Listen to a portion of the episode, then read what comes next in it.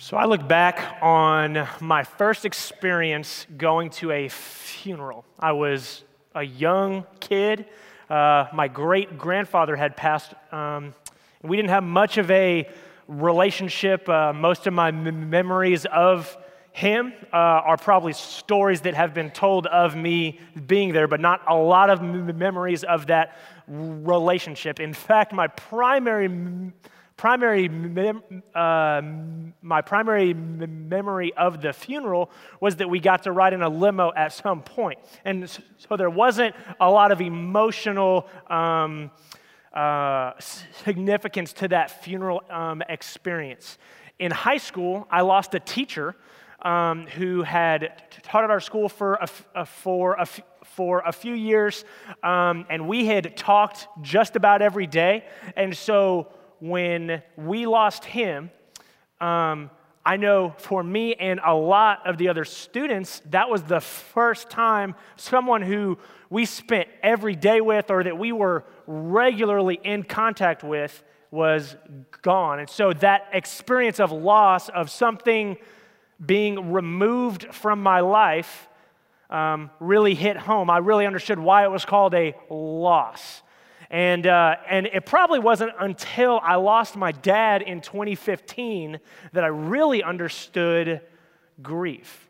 I think I had experienced grief, I had experienced loss, but that loss of such a significant part of my life and having the strings attached to grief all of a sudden cut and then more strings attached after that just was messier than I ever could have expected. And if you have walked through a grief journey, you know grief is not a clean process.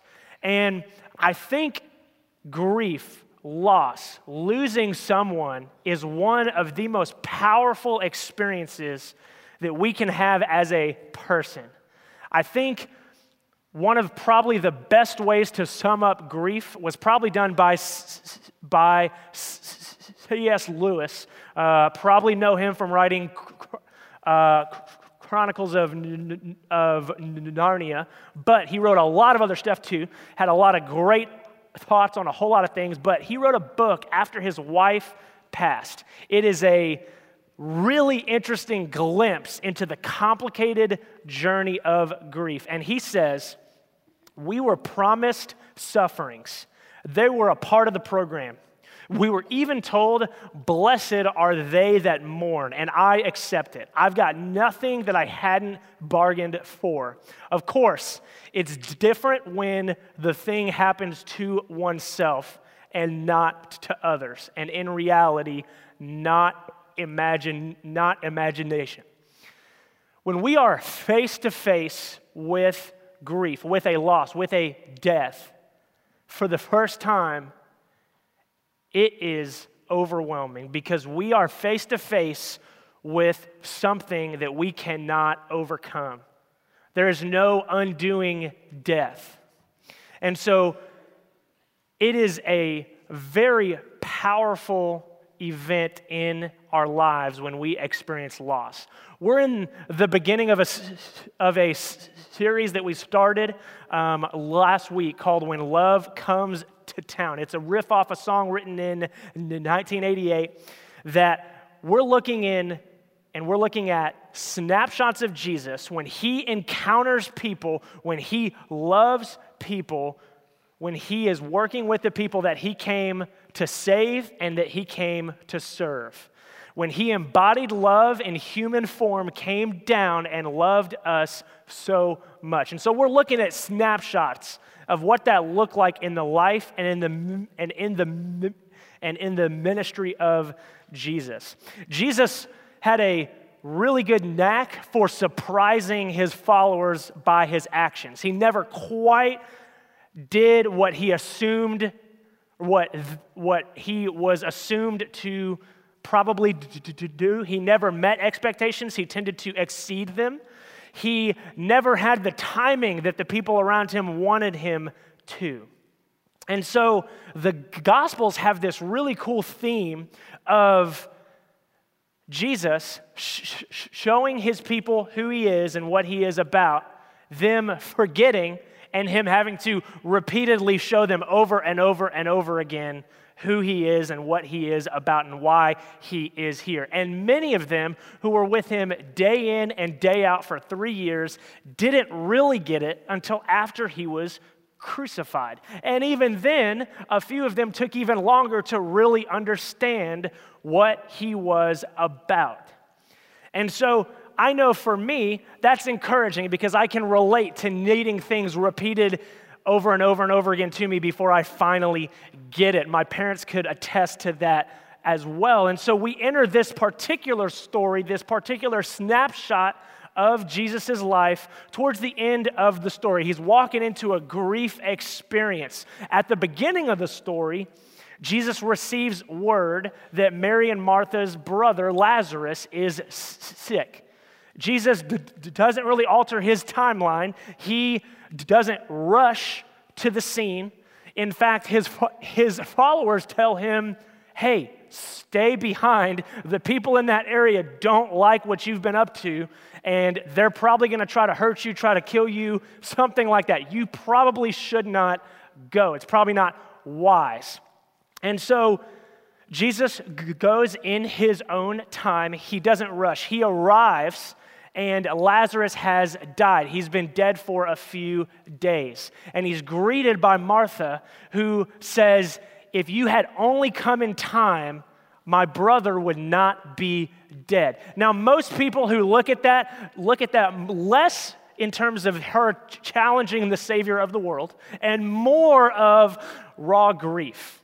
Just a sister who is grieving and is raw with emotion. And she goes to Jesus knowing what kind of power he has and knowing that had he been there, her brother would not be dead.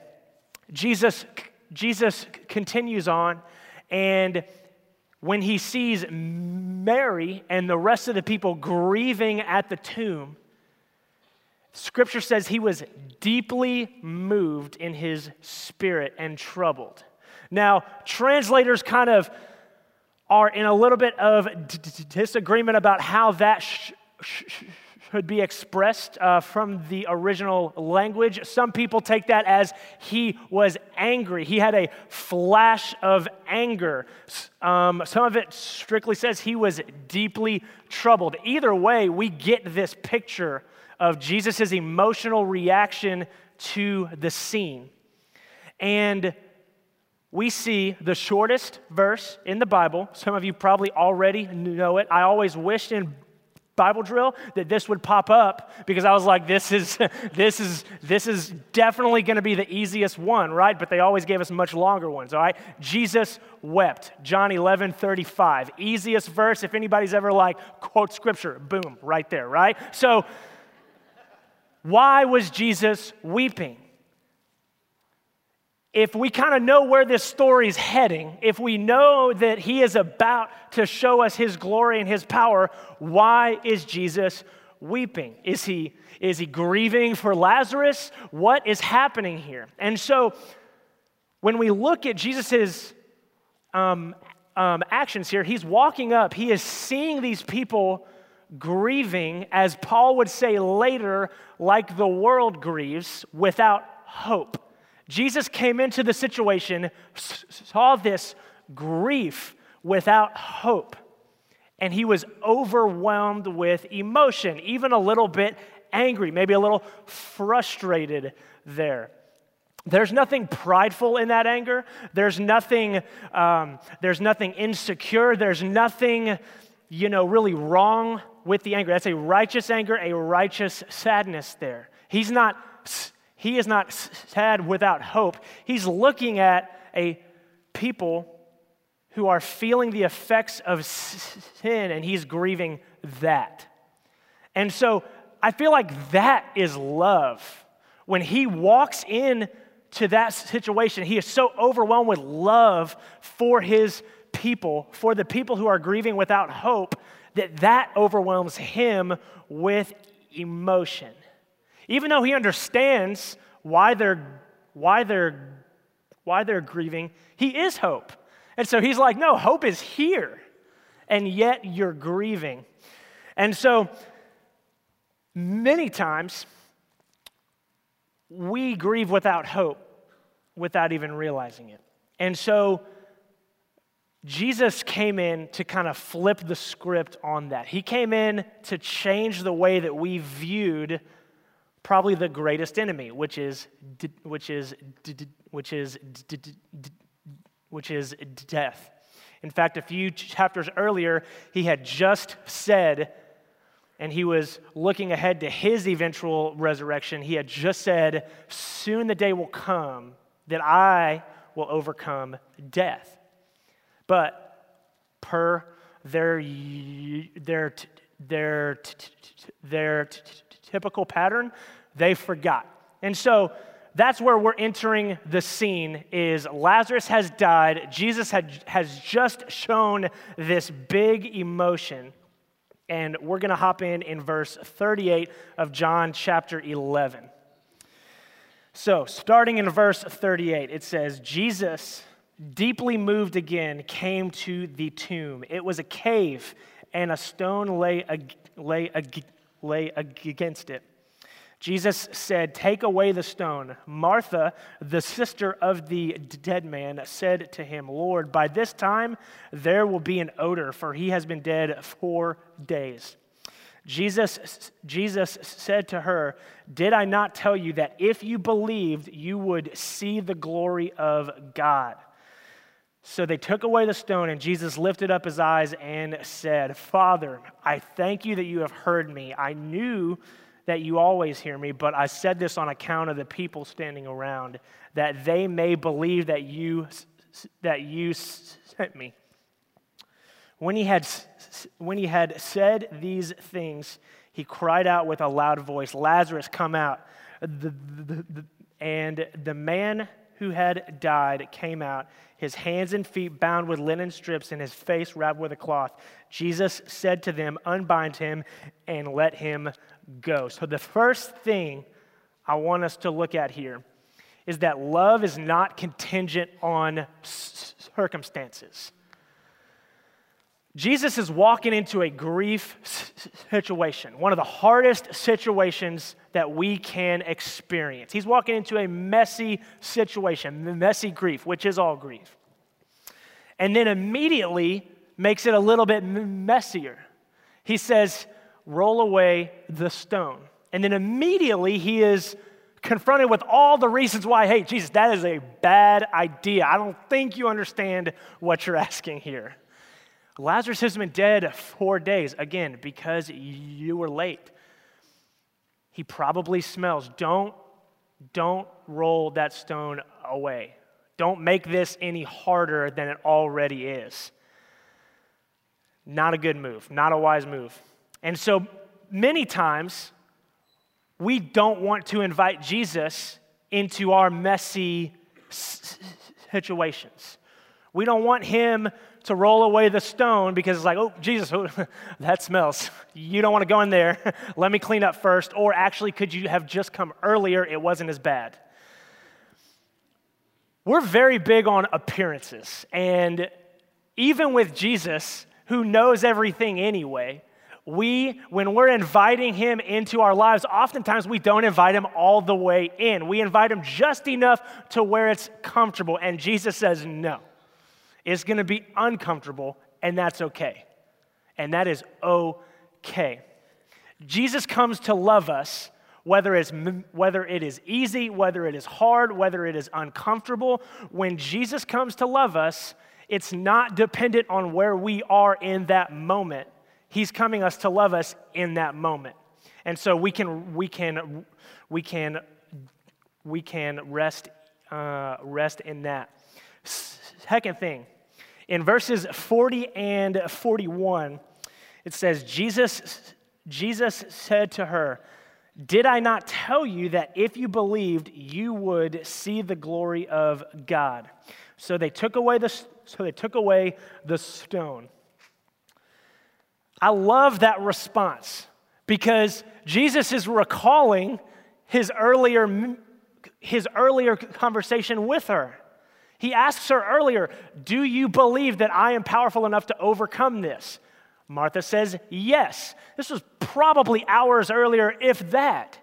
And Martha again is like, hey, we probably shouldn't roll this stone away. And he says, didn't you just hear me say that if you believe, then you will see the glory of God? I can very much relate to this. I think a lot of us probably look at that and say, all right, Martha, that's probably me here. Martha's response is probably what most of us say. There's this pattern throughout Scripture, throughout the Old Testament, throughout the New Testament, with the followers of Jesus, where Jesus reveals himself, where God reveals his power to his people. They forget. He reminds them. Rinse, repeat. He shows the sign. We forget. He reminds them. Rinse, repeat, and over and over and over again. That is the pattern of Scripture, Old Testament, New Testament. Even the followers of Jesus who were with him every day. And so I can for sure relate to that, because I can promise you that my wife and I don't have the conversation every night where my wife says, hey, when are you going to learn how to turn that light off in the room when you leave? And I said, it's not a matter of knowing how. I just forgot. I got excited about coming to see you in this room, or I got distracted, or whatever, right? So it's not a matter of not knowing how. I have strictly forgotten for one reason or another. So every night around 9:30 or 10, all right, we're having the same conversation. Again, not because we haven't already had it, but because it needs to happen again. And so Jesus is having these conversations over and over and over again with his followers of who he is and what he is about. And we need that. Our memories are very short. We forget very easily, and we have a very patient God who is okay with reminding us. Now, don't take that, run with it, be like, great, no memory required, this is great, all right? So we want to make sure that we are trying to remember, that we are learning from what God has taught us, right? But sometimes we just need to be reminded, whether that's through his people, whether that's through his word, whether that's through prayer, whatever. God models, Jesus models reminding his people of something he literally just said. It's in Scripture. It's there. Rest in that. All right? So love is never wrong. When Jesus loves us, he's not loving us in the wrong way. We're wrong a lot. Jesus is never wrong in how he loves us. It might not come in the way that we were expecting it to. It may not be the most comfortable thing ever, but God is going to love us, and God is going to know what is right for us and good for us, whether we know or not. So the last thing here, in verse 42 through 44, this is kind of the climax here, all right? We see Jesus praying to his heavenly Father, and I want you to look at this. Father, I thank you that you have heard me. I knew that you always hear me, but I said this on account of the people standing around, that they may believe that you sent me. Man, how often, let's just imagine we are in this situation where we're about to pray for a miracle to occur. We don't bury the lead, right? We don't start off the prayer usually with thanking God. I would venture to guess it's a majority of us that probably wouldn't. We would start off with what we want, what we need. But the way he asks this here, he says, "Father, I thank you that you have heard me." He's already been praying. He has been praying continuously. Jesus operated his life in continuous communication with the Father. Oftentimes, we kind of use him as like that red phone. We're having an emergency. I need to contact God now. You should have already had that phone picked up the whole time. We should be in constant communication with God. That love is not only there when we're having a crisis. God is not only there when we need him. God is there all the time, and Jesus is modeling that for us in his prayer. I thank you that you have heard me. I knew that you always hear me, but I said this on account of the people standing around, that they may believe that you sent me. Did you hear him request for Lazarus to be raised in there? It's not in there. He is reminding the people standing around from what is about to happen. He is about to tell Lazarus to come out of that tomb.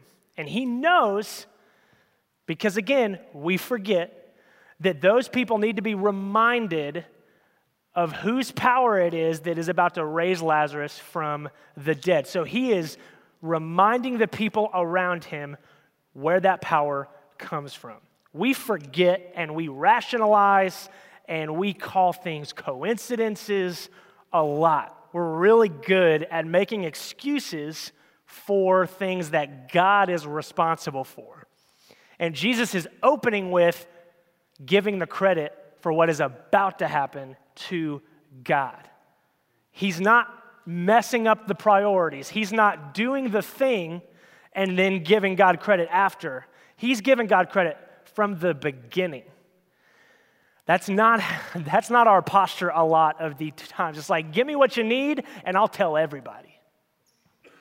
I'll tell everybody that you did this. If you can do this, I promise, it's going to be shared so many times. People are going to like it. People are going to heart it. People are going to happy face emoji it. It's going to be great.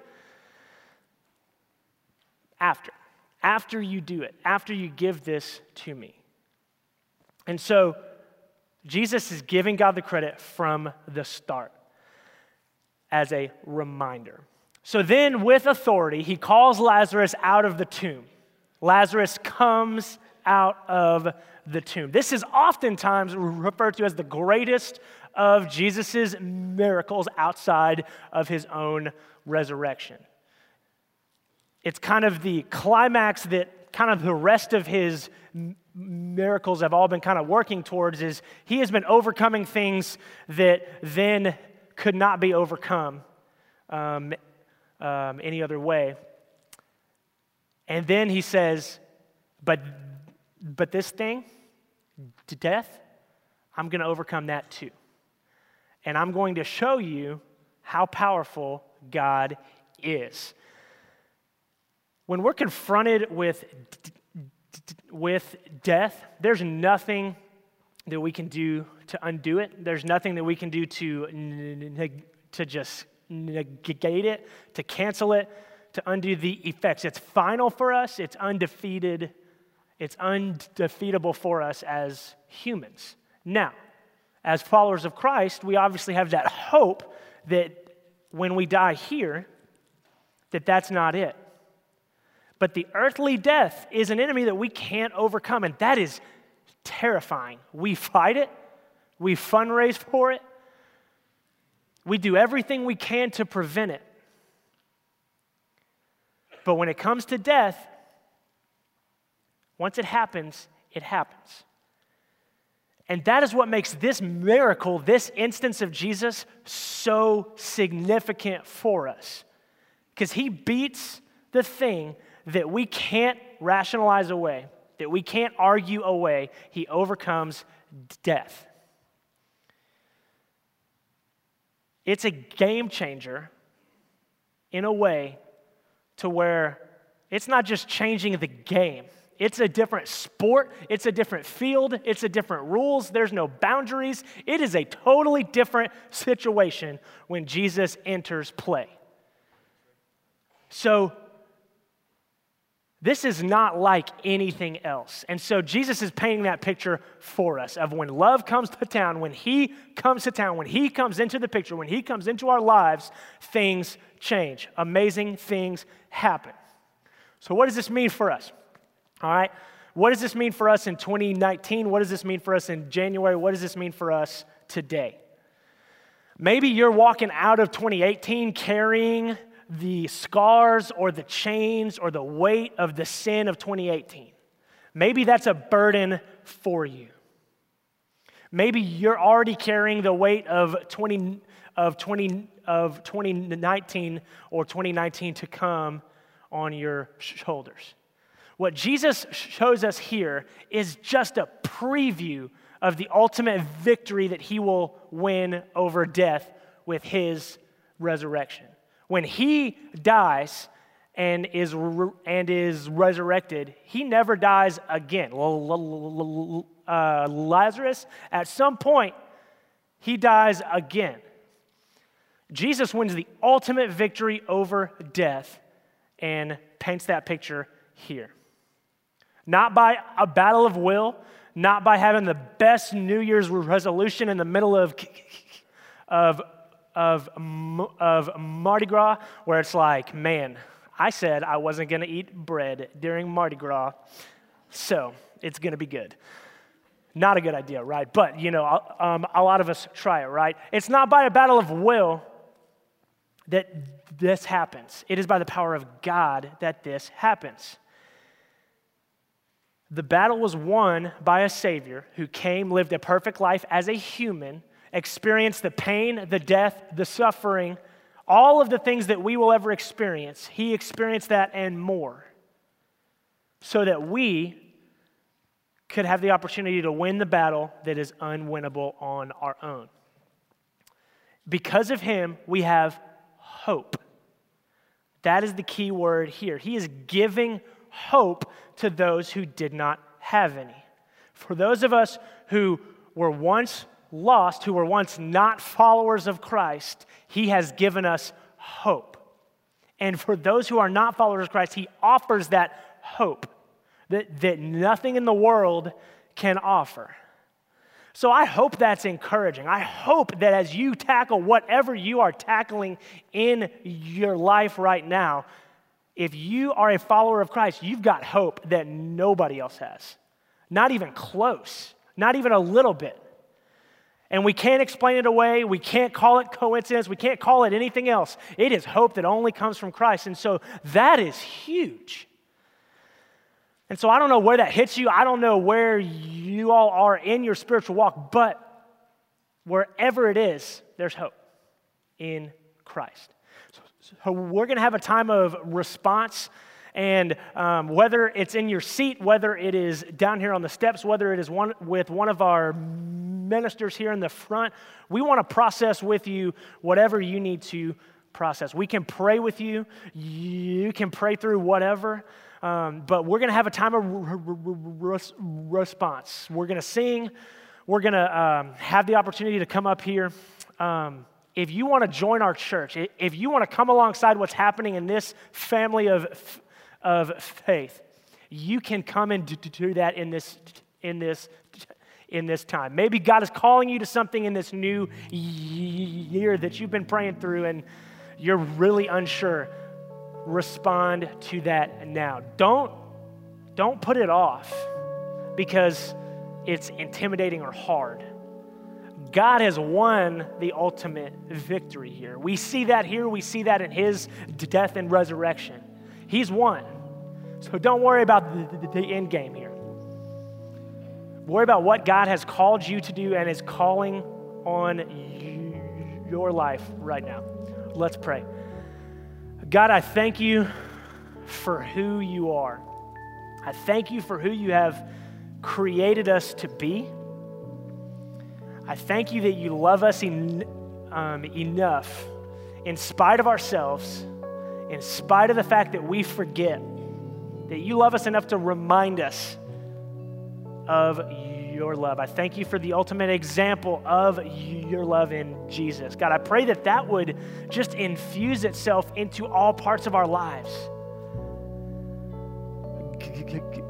God, I pray that if there is any part of our lives that we are not letting you overcome, if there are things that we have not surrendered to you, God, I pray that we would give those up to you. God, I pray that if there are chains bonding anybody here, God, that you would help them break those chains. You are the healer. You are the Savior. You are our life. And so, God, I just pray that that would be real to us today. And I pray all these things in your Son's name. Amen.